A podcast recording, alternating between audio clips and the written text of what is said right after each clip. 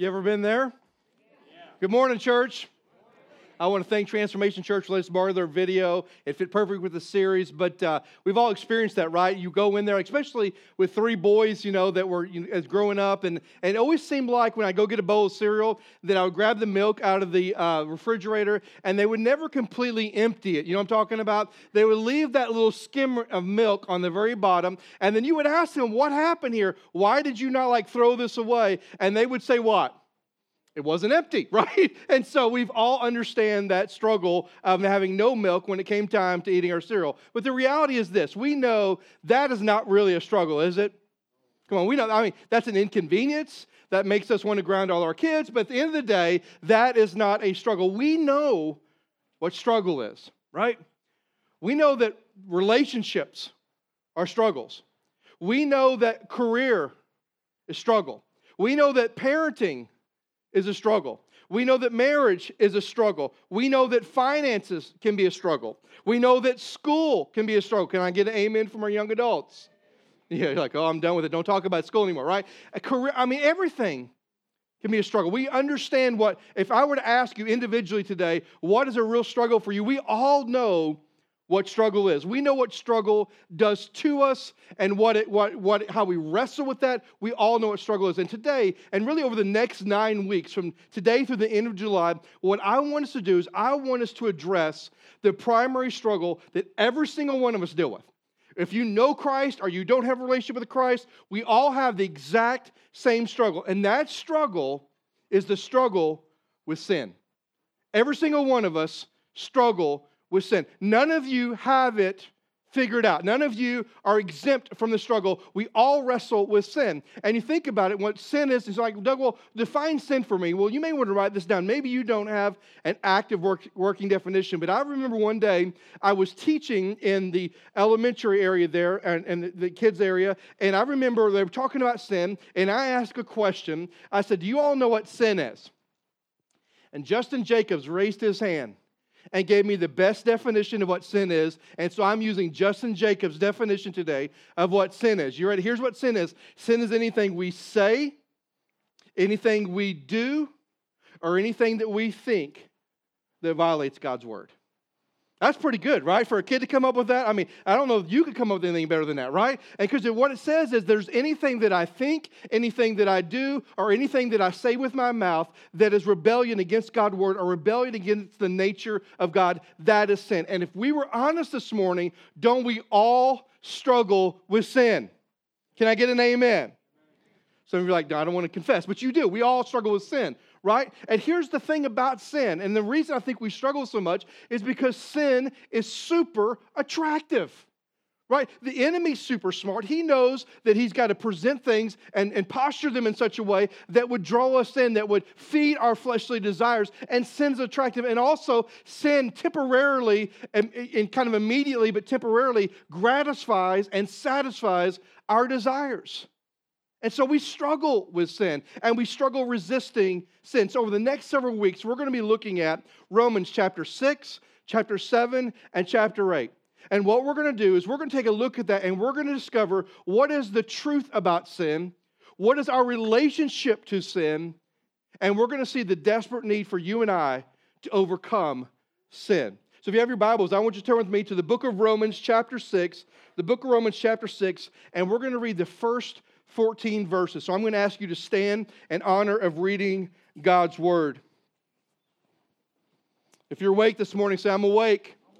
I hope you're ready because God's word is good this morning. It says this in verse 1. This is what the word of the Lord says. What shall we say then? Are we to continue to sin and that grace may abound? By no means. How can we die to sin, still live in it? Do you not know that all of us who've been baptized into Christ Jesus were baptized into his death? We were buried, therefore, with him by baptism into death, in order that just as Christ was raised from the dead by the glory of the Father, we too might walk in newness of life. For if we've been united with him in death like his, we shall certainly be united with him in resurrection like his. We know that our old self was crucified with him in order that our body of sin might be brought to nothing, so that we would no longer be enslaved to sin. For one has died, has been set free from sin. Know if we have died to Christ, died with Christ, we believe that we will also live with him. We know that Christ, being raised from the dead, will never die again. Death no longer has dominion over him. That's where the church should say amen. amen. For death, he died to he died to sin once for all, but the life he lives, he lives to God. So that you must also consider yourselves dead to sin and alive in God in Christ Jesus. Let no sin therefore reign in your mortal body to make you obey its passions. Do not present your members to sin as instruments of unrighteousness, but present yourselves to God as those who've been brought from death to life, and your members to God as instruments of righteousness. For sin will have no dominion over you, since you are not under law, but under grace. Let's pray. God, we love you. We thank you for today, God. There is so much truth in this passage. God, would you be with us as we unpack it? May your Holy Spirit open our eyes to your truth. And it's in your precious Son's name we pray. Amen. You may be seated. Now, if you were going to take these first 14 verses and say, Doug, what is the theme of this? I mean, if there, if there was one thing I could write down that tells me exactly what verses 1 through 14 really kind of are driving, it's this. Here's the point that we are dead to sin, but alive in Christ. That's the whole point Paul's making. That we have, if you're a follower of Jesus Christ, we have died to sin and we are alive in Christ. I want you to notice something in the passage. Did you notice that he starts this passage off with a question? Did you notice that? Look back at verse 1 with me again. He says this He says, What shall we say then? What shall we say? Let's just pause there for a moment. If you know in your Bibles that sometimes you come to a word, Patrick read a verse a while ago that started with the word therefore. Do you know what that word therefore means, right? That word therefore is there for a reason. And so if the Bible says, like in Romans chapter 12, says therefore in view of God's mercy, that he's saying, therefore, based on everything I previously have said. So the word therefore in chapter 12 of Romans should take you back to chapter 11 of Romans to figure out what in the world did he say. And in light of that, Here's our response. This phrase, what shall we say then, does the same thing. It should take us back to what Paul has talked about in chapter 5 in Romans. In chapter 5 in Romans, what Paul does is he does this amazing comparison between how sin and death entered the world through one man, Adam, but how salvation and freedom from sin entered through one man named Jesus. At the very end of chapter 5, you can go back and read later, verse 20, Paul establishes something that leads him into this phrase, What shall we say then? He establishes this that many of you in the church of Rome have spent your life trying to keep the law, trying to keep the Mosaic law. And somewhere you think if you can keep the law, that somehow God is going to be pleased with you and that's going to bring salvation. And what Paul tells them in chapter 5, verse 20 is the law does not bring salvation. The law does not rescue you from sin. It doesn't.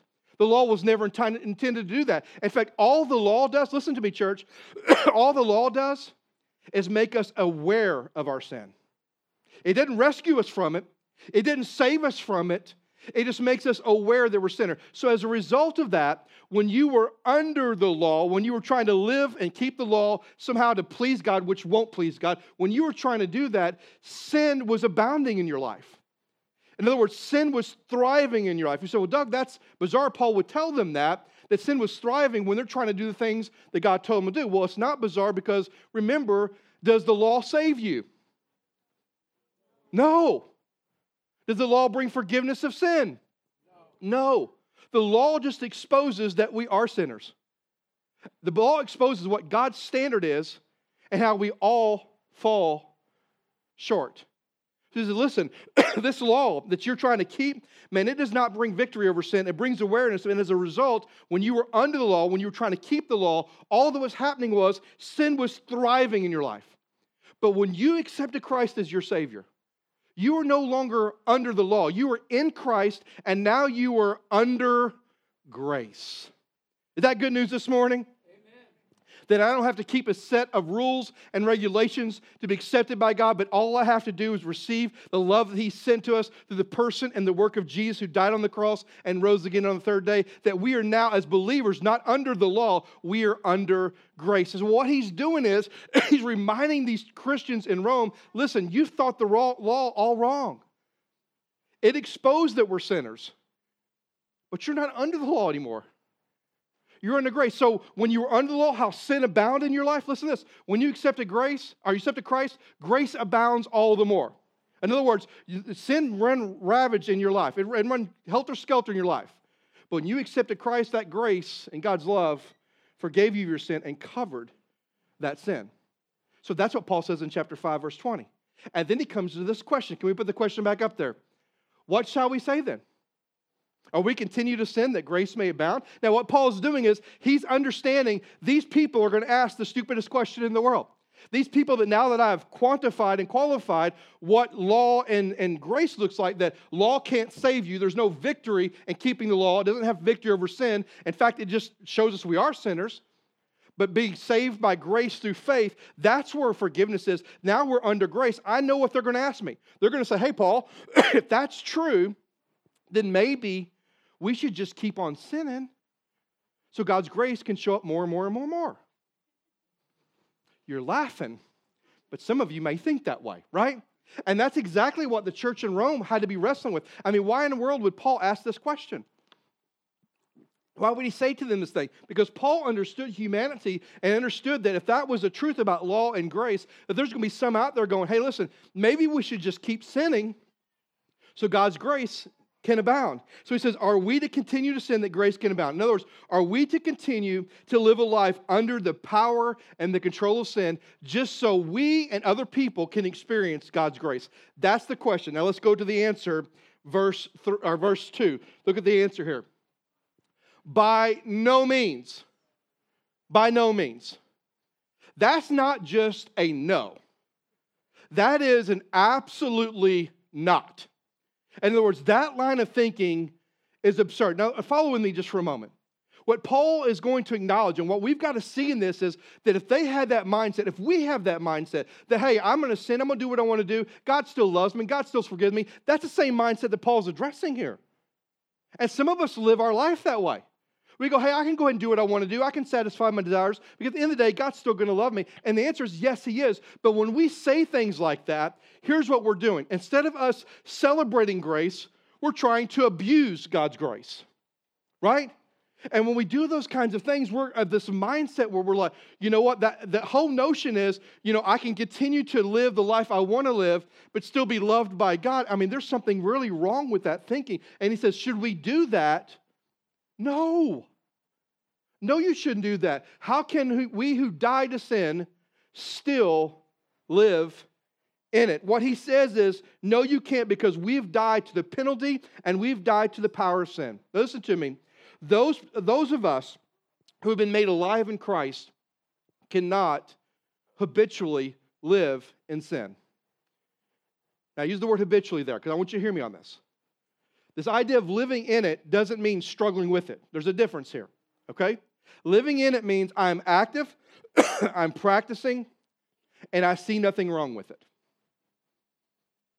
Now, I know we all struggle with sin, but that's different than what Paul's addressing right here. He's talking about those who are living in it. He's like, how can we who have died, who have died to sin, who've given our life to Christ, how can we live in sin? Perpetual, habitual sin. And the answer is you can't. If you belong to Christ, yes, you're going to struggle with sin, and we're going to get to that in a moment. But at the end of the day, you can't have a heart that says, I'm active, I'm practicing, and I see nothing wrong with it. Because if you see nothing wrong with the sin in your life, that means you're not feeling the conviction of the Holy Spirit. And if there's no conviction of the Holy Spirit in your lives, that means there's evidence that there's no Holy Spirit. Are you with me on that, church? This is a pretty powerful passage, isn't it? He's rebuking the church at Rome. He's letting them know, hey, you've got to think about this more clearly. So he says, absolutely not. If we are truly dead to sin, we can't live in sin. So what Paul does is he addresses their mindset. Says, listen, we know what the law was for. It was to expose that we're sinners. But where the law and, and sin abound, grace all the more abound. And I know you're thinking maybe we should keep sinning so great. No, no, no, no. Come on. No, because your life has been changed. You've died to sin and you're alive in Christ, and you no longer can live in it. And then Paul shifts gears here in verse 3, and he begins to talk to us about what it means and why we should not continue to live in sin. Look at me, verse 3. Look what he says. He gives really four things about why we should not live in sin. The first thing he says in verse 3 Do you not know that all of us who have uh, been baptized into Christ Jesus were baptized into his death? Here's what Paul says One reason we should not continue to sin is we've been baptized into Christ. Now, this word baptized is the Greek word baptizo, and it means to be immersed. Now, here he's not talking about water, he's talking about our story. See, I was explaining even to someone this morning that when you think about baptism, and I know when we go out there and baptize, you rarely listen to me. We just cheer for the person baptized. But when you think about baptism, we all need to know this that when someone goes under the water and they're brought up, it's a picture of how Jesus was, he was crucified, he died, he was buried, and three days later, what happened? You're not very excited this morning. What did he do three days later? He rose from the grave. And when we baptize someone, that is a picture of what Jesus experienced spiritually, of what we experience, uh, what he experienced physically, of what we experience spiritually. We have died to that old self, and now we're a new creation in Christ, right? And so he says, when you when you accept Christ, your story has been immersed into his story. Our story is Jesus' story and his story is ours. Just as he physically died and was buried and rose again, spiritually, we have died to the old self and we are a new creation in Christ. One reason we should not continue to sin is because we've been baptized with Christ. He gives a second reason found in verse 4 through 5. Look in 4 and 5. He says this we, we were buried, therefore, with him by baptism into death, in order that just as Christ was raised from dead by the glory of the Father, we too might walk in newness of life.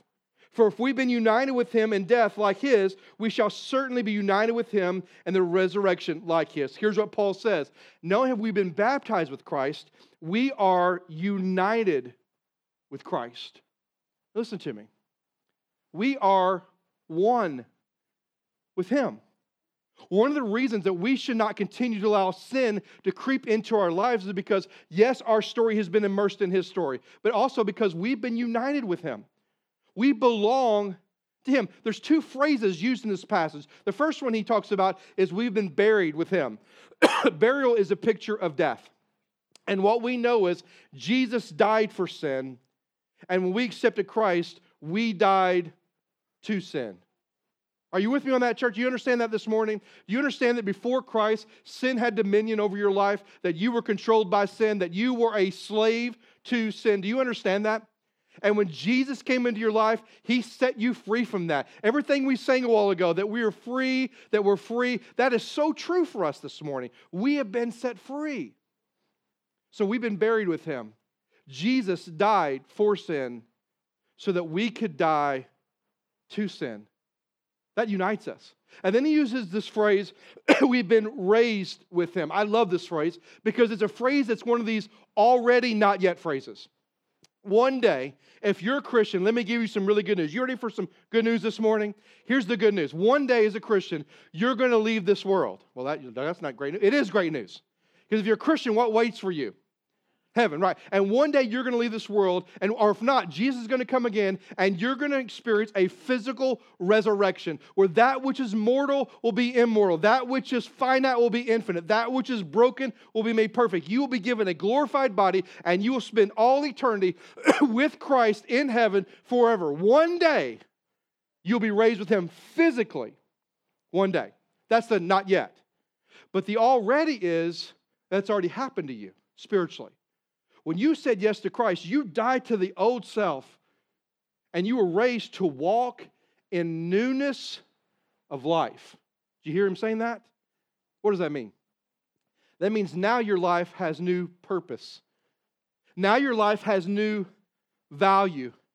Now your life has new meaning. You are a new creation in Christ. You belong to Him. And so when we come together and we talk about sin and we understand we wrestle with sin, one of the motivating factors for us to resist it and to do away with it and make sure that we're, we're living a life of purity and living a life honoring to God instead of embracing all the sin that's around us, one of those things is yes, we've been baptized with Him, but we've been united with Him. We belong to Him. We are one with Christ. But then he gives a third reason why we shouldn't. In verse 6 and 7, he says this we know that our old self was crucified with him in order that the body of sin might be brought to nothing, so that we would no longer be enslaved to sin. For one, has di- one who has died has been set free from sin. Here's a third reason we should continue to sin is because we've been set free from the bondage of sin. Did you pick up on what Paul said? The old self has been what? Crucified. Crucified. In fact, I honestly think Paul says it better in Galatians chapter 2. Paul says, For I have been crucified with Christ. Nevertheless, I live.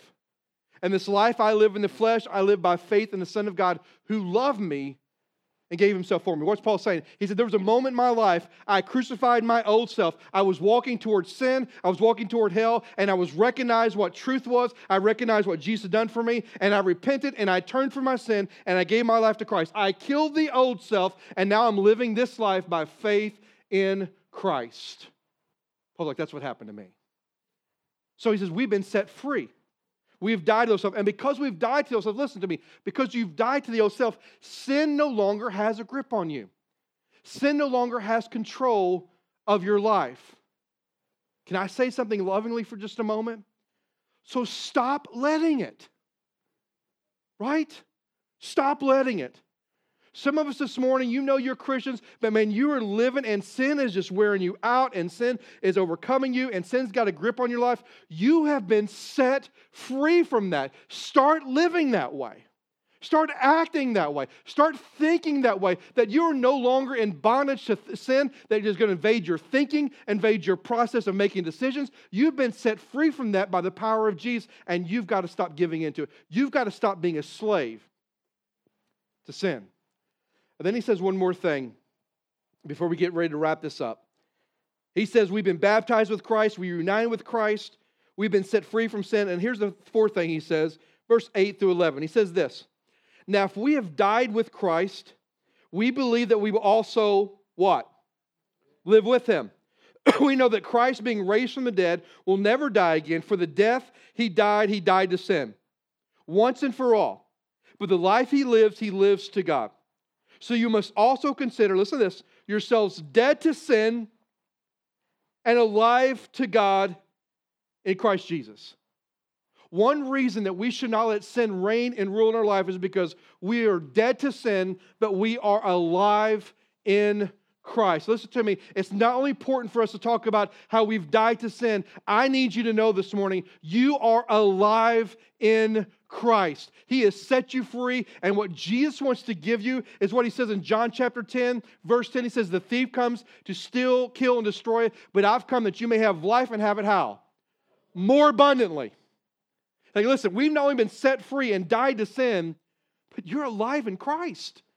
I want you as believers, and he's like, Paul's like, I want you as believers in the church of Rome. I want you to live this abundant life. I want you to enjoy every benefit that you have of belonging to Christ. I want you to live that way. I want you to live a life of joy.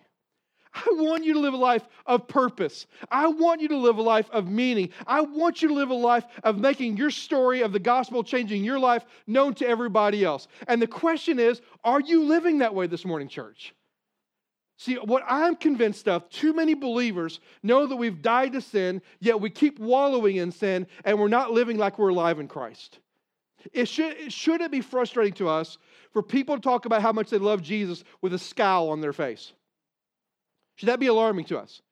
When someone says, I love Jesus, but man, there's nothing about them, there's no joy about them. I mean, they talk about their faith, but there's no joy. I mean, if you have no joy about you, there's a problem with that. Listen, I know I struggle with sin. I know you struggle with sin. I know life stinks sometimes. But at the end of the day, joy is not an emotion. Joy is being in the deepest, darkest tunnel of my life and knowing that God has provided light at the end of that tunnel. That's joy. And so I can go through hell on earth and still have joy because what Christ has provided for me. And I'm just asking you this morning are you living like you're enslaved to sin? Are you alive in Christ this morning? Is there something about you this morning that's just ready to jump up and go attack hell with a water pistol because you know that Christ has changed you? I tell you, I'm so weary of believers that are just mundane, pitiful, pathetic, woe is me. Man, there's a lost world dying and going to hell, and they need to see life in the church and people that are alive in Christ. That's what Paul's telling the church in Rome. Why should we not continue to sin? You've been baptized with him. Your story is immersed in his story. You are united with Christ. You belong to him. You've been set free from sin. Sin no longer has jurisdiction on your life. But not only are you dead to sin, you're alive in Christ. Start acting like it. And then he finishes with this challenge. I love this. This is so Pauline. He finishes, he, he says all this powerful stuff, and then it's like he comes back down. He says a few things here. Look at verse 12. He says, So, let not sin therefore reign in your mortal body to make you obey its passions. So he says, Listen, after everything you've heard me say, here's what I want you to walk away with. No longer let sin reign in your life. You now know you're no longer a slave to it. So stop letting it reign. You no longer it has jurisdiction in your life, so stop not giving it authority over your life. Now, here's what you and I know even though sin has been dethroned in our life, it still has a strong pull, doesn't it? It still's got a strong pull, doesn't it? And so you and I need to make sure that we deal with the sin in our life, that we make sure that we're resisting temptation that we make sure that we ask God to expose the sin in our life and we call it out and we deal with it. We need to make sure that we guard against and avoid being in environments that lead us down a path of sinfulness. We need to make sure that we are no longer letting sin reign and rule in our lives and in our hearts. Then Paul says this. He challenges them with this, verse 13. Do not present your members to sin as instruments for unrighteousness but present yourselves to God as those who have been brought from death to life, for your members to God as instruments for righteousness. Here's what he says no, no longer let sin reign. But second of all, I want you to yield your bodies to Christ. I want you to yield your bodies to Jesus. A couple words there he uses. First of all, the word members. That doesn't just mean our physical bodies, that means your mind, your heart, your soul. It means your entire being. But the other word that's most important is the word present.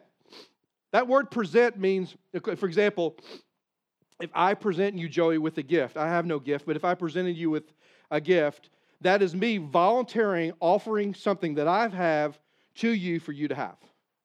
And he's like, as a believer, we need to stop presenting ourselves, our minds, our bodies, our hearts, and our soul. Stop presenting it to ungodly behavior and offering it up to participate in ungodly behavior. Don't let your bodies, your mind, your heart, your soul be an instrument used in ungodly behavior, but rather present yourself for righteousness.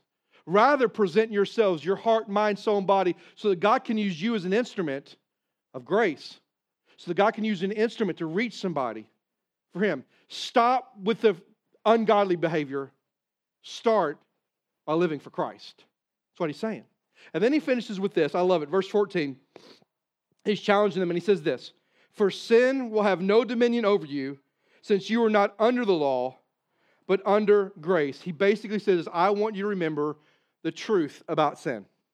With all that I've said, with all that I've explained, how I've, how I've shaped your ideas on law and grace, how I've reminded you that you know, we shouldn't continue to live in sin. So great, uh, no, no, no. I don't want you to do that.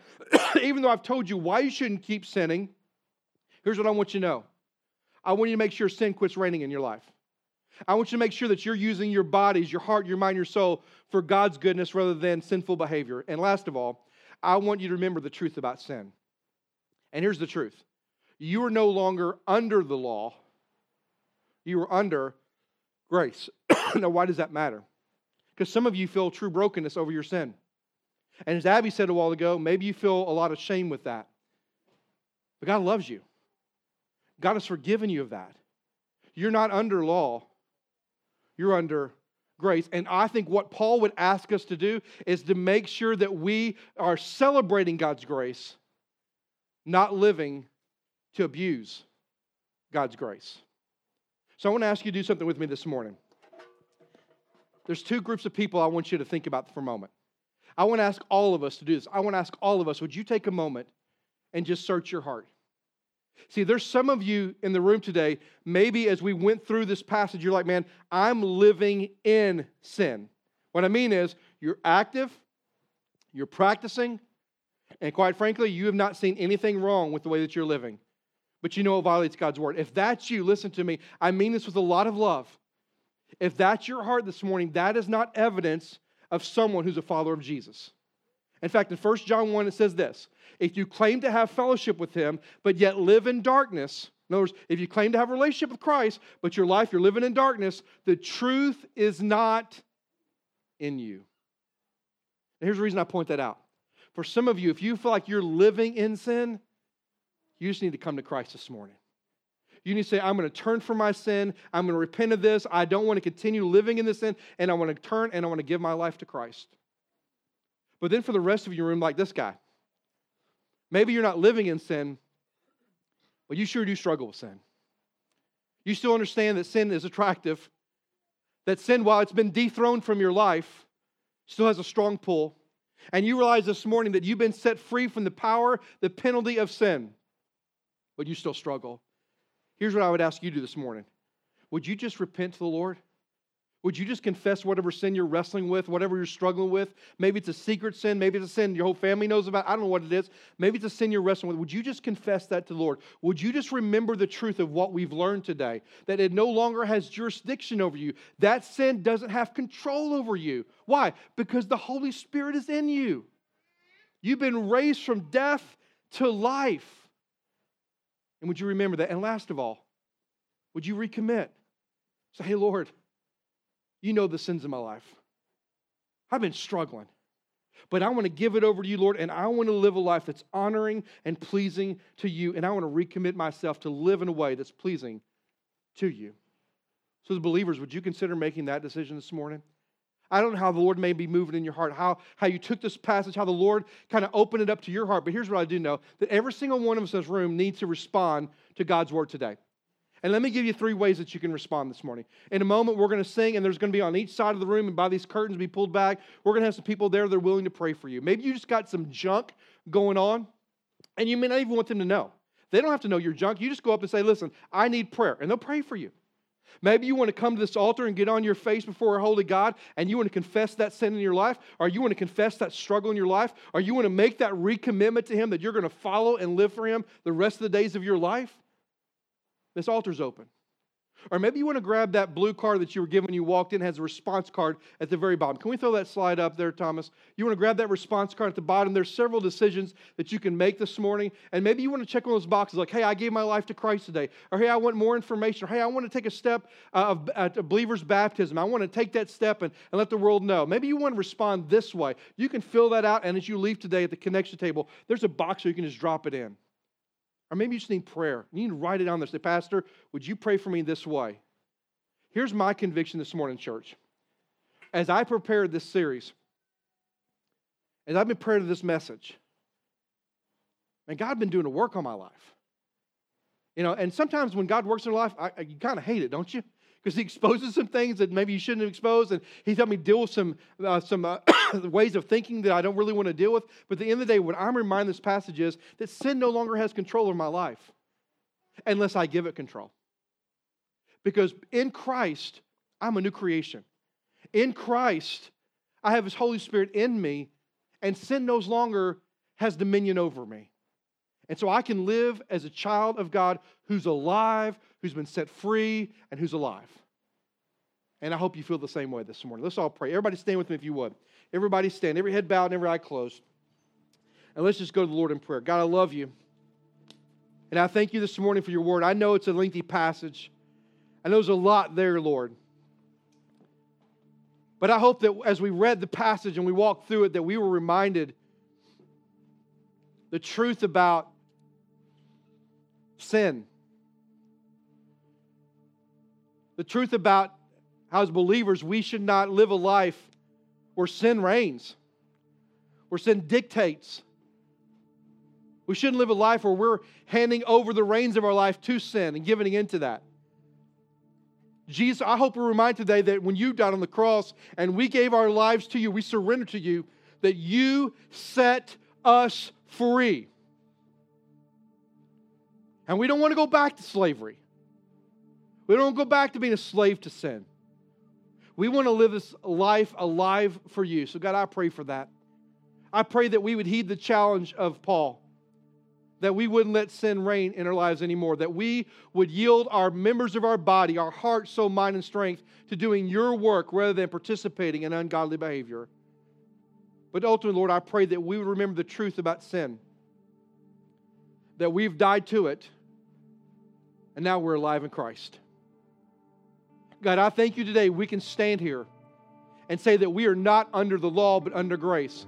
We're not under a system that we would have to keep perfectly to be saved, knowing that we can't keep it perfectly. Rather, we're under your grace, we're under your undeserved favor in our lives. God, I thank you this morning that you loved us so much that you sent your only Son to this world to die for us, knowing that we didn't deserve it, we couldn't earn it, but all we have to do is put our faith in Jesus and receive your love, your salvation and allow ourselves to be under your grace. I pray we thank you for that this morning, Lord. However, you're moving today, I pray that you would move in our hearts. I pray for those who don't know you, they would make a commitment to trusting Jesus this morning, or at least acknowledging they want more information. But God, my heart really goes out today to those that are, that are believers. We can say we don't, but we know we all struggle with sin. And I pray today this passage would speak truth into our hearts and that we would respond appropriately. We love you, Lord. For it's in your precious and your holy Son's name we pray. Amen. Amen. If you need to come to the altar, it's open. If you need prayer, we got people on both sides. If you need to take a minute with the Lord, you can sit back down. But wherever you find yourself this morning, there's truth in this word that we need to glean this morning to remind us that we're free. Everybody say with me, I'm free. I'm free. Do you believe that this morning? That you're really set free? So maybe it's time to start acting like it. Maybe it's time to start living like it. Maybe it's time to start making decisions like we've been set free from the bondage of sin. So, however, the Lord leads you as we sing, would you be faithful to respond?